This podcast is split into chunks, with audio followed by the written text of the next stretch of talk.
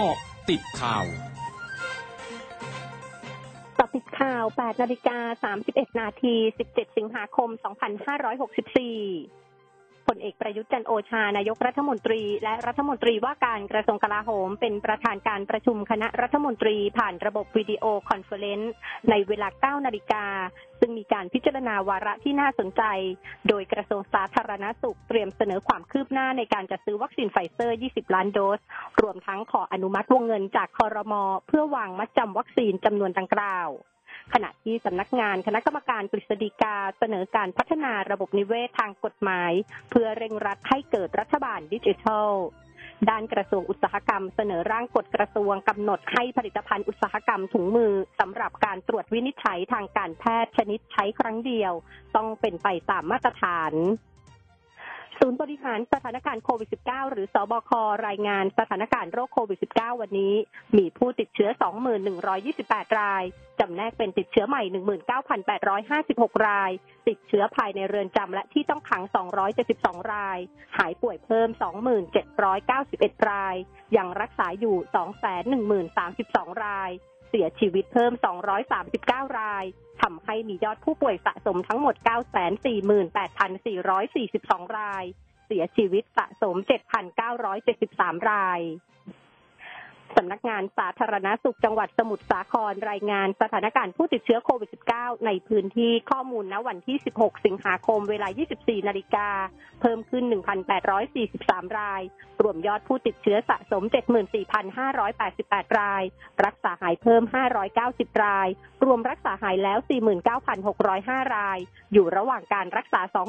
24,662 รายมีผู้เสียชีวิตสะสมอยู่ที่321รายกรมอุตุนิยมวิทยารายงานมรสุมตะวันตกเฉียงใต้ที่พัดปกคลุมทะเลอันดามันประเทศไทยและอ่าวไทยเริ่มมีกำลังอ่อนลงในขณะที่หย่อมความกดอากาศต่ำยังคงปกคลุมประเทศเวียดนามตอนบนลักษณะเช่นนี้ทำให้ประเทศไทยมีฝนฟ้าคะนองเกิดขึ้นและมีฝนตกหนักบางแห่งในภาคใต้ฝั่งตะวันตกขอให้ประชาชนบริเวณพื้นที่เสี่ยงภัยดังกล่าวระวังอันตรายจากฝนตกหนักและฝนที่ตกสะสมซึ่งอาจทำให้เกิดน้ำท่วมฉับพลันและน้ำป่าไหลหลากได้สำหรับคลื่นลมบริเวณทะเลอันดามันมีคลื่นสูง 1-2 เมตรบริเวณที่มีฝนฟ้าคะนองคลื่นสูงมากกว่า2เมตรขอให้ชาวเรือบริเวณดังกล่าวเดินเรือด้วยความระมัดระวังขณะที่กรุงเทพมหานครและปริมณฑลมีฝนฟ้าคะนองร้อยละ30ของพื้นที่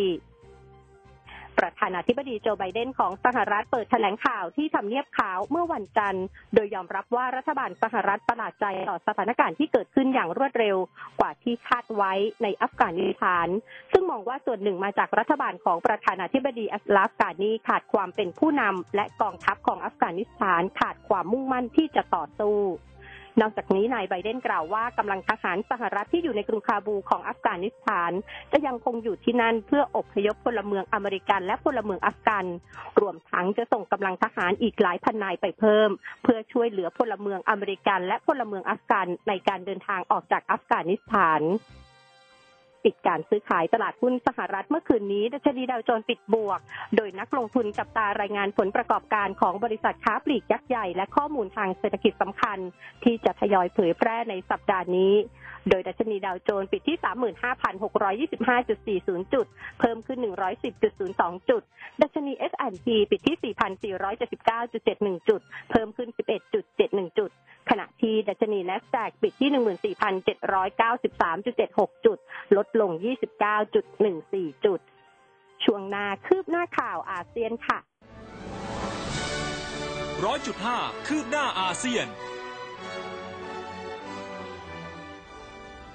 ที่ประชุมตัวแทนจากคณะกรรมการจัดการแข่งขันโตเกียวพาราลิมปิกทางการกรุงโตเกียวรัฐบาลญี่ปุ่นและคณะกรรมการพาราลิมปิกสากลหรือ IPC ตัดสินใจร่วมกันเมื่อวันจันทร์ว่าการจัดการแข่งขันกีฬาโตเกียวพาราลิมปิก 2020 จะมีขึ้นโดยปราศจากผู้เข้าชมการแข่งขันแต่นักเรียนสามารถเข้าชมได้หากวางมาตรการป้องกันเชื้อไวรัสโควิด -19 อย่างเหมาะสมทั้งนี้การแข่งขันโตเกียวพาราลิมปิก 2020 จะมีขึ้นระหว่างวันที่ 24 สิงหาคมถึง 5 กันยายนนี้ซึ่งจะจัดขึ้นในกรุงโตเกียวจังหวัดไซตามะจังหวัดชิบะและจังหวัดชิซุโอกะขณะที่เมื่อวันจันทร์จำนวนผู้ติดเชื้อไวรัสโควิด -19 รายใหม่ที่พบทั่วญี่ปุ่นอยู่ที่ 14,854 ราย และจำนวนผู้ติดเชื้อที่อาการป่วยหนักแตะระดับสูงสุดที่ 1,603 รายทั้งหมดคือเกาะติดข่าวในช่วงนี้ภัยดัญญางานประสินรายงานค่ะ